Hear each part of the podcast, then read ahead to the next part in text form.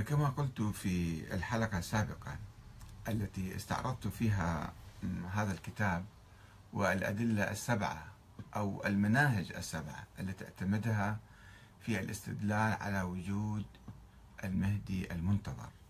وكانت آه، الدليل الأول آه، الاستدلال الغيبي.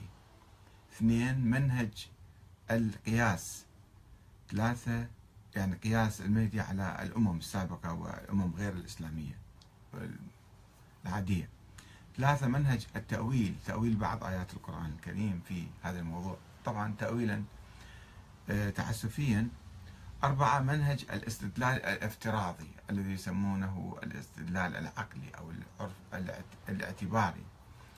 وخمسة منهج الاستدلال التاريخي. وستة الاعتماد على علماء الأنساب.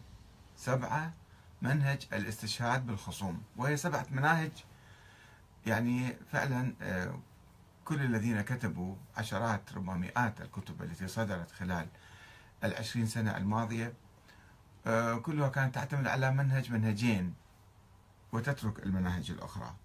أما هذا الكتاب فقد جمعها واحتواها وتضمنها. لذلك أنا أعتبر هذا الكتاب هو أفضل وأقوى وأشمل كتاب فالرد على المشككين أو على النافين آه، لموضوع ولادة ووجود الإمام الثاني عشر محمد بن الحسن العسكري.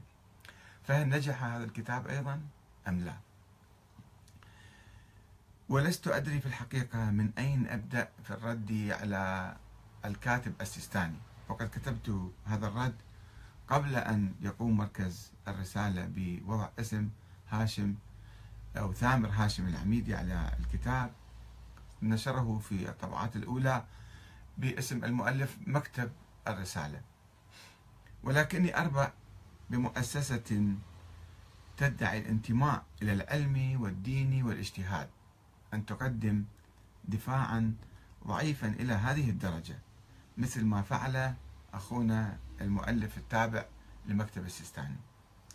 وكنت أفترض بمؤسسة علمية تنتمي إلى المرجعية الدينية أن تأخذ دعوتي لمناقشة موضوع وجود الإمام الثاني عشر بقليل من الجدية والإحترام فتقيم ندوة علمية وتستمع إلى الرأي الآخر وتناقشه وتقدم ما لديها من حجج وبراهين حتى تقنعه أو تقنع الأجيال الشابة المثقفة التي لا تسمح لنفسها بالتقليد الأعمى في الفروع فكيف بالأصول والعقائد؟ وكل المراجع يقولون لا يجوز التقليد في العقائد. آه، وحتى في الأصول أصول الفقه لا يجوز التقليد. أصل التقليد هل يجوز التقليد أو لا يجوز؟ هذه مسألة عقلية لا يجوز فيها التقليد. كل العلماء يقولون لا تقليد في التقليد فكيف في العقائد. وذلك لأن أسلوب التهريج والإرهاب واللف والدوران لن يستطيع أن يمنع مسيرة التحرر والتجديد ولن يفلح بالمحافظة على الخرافات والأساطير. إنني أعرف أن كثير